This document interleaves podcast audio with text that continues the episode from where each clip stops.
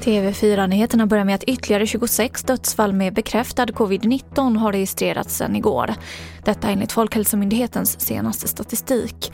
Och därmed har 13 621 personer avlidit av sjukdomen i Sverige.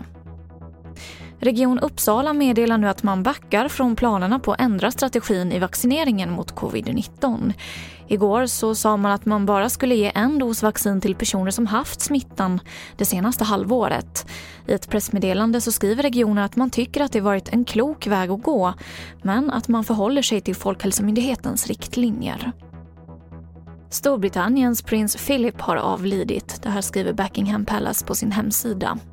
Han vårdades på sjukhus under en månads tid tidigare i år för en infektion och ett tidigare känt hjärtproblem. Men han fick komma hem i mitten på mars. Han somnade in i morse på Windsor Castle och prins Philip blev 99 år gammal.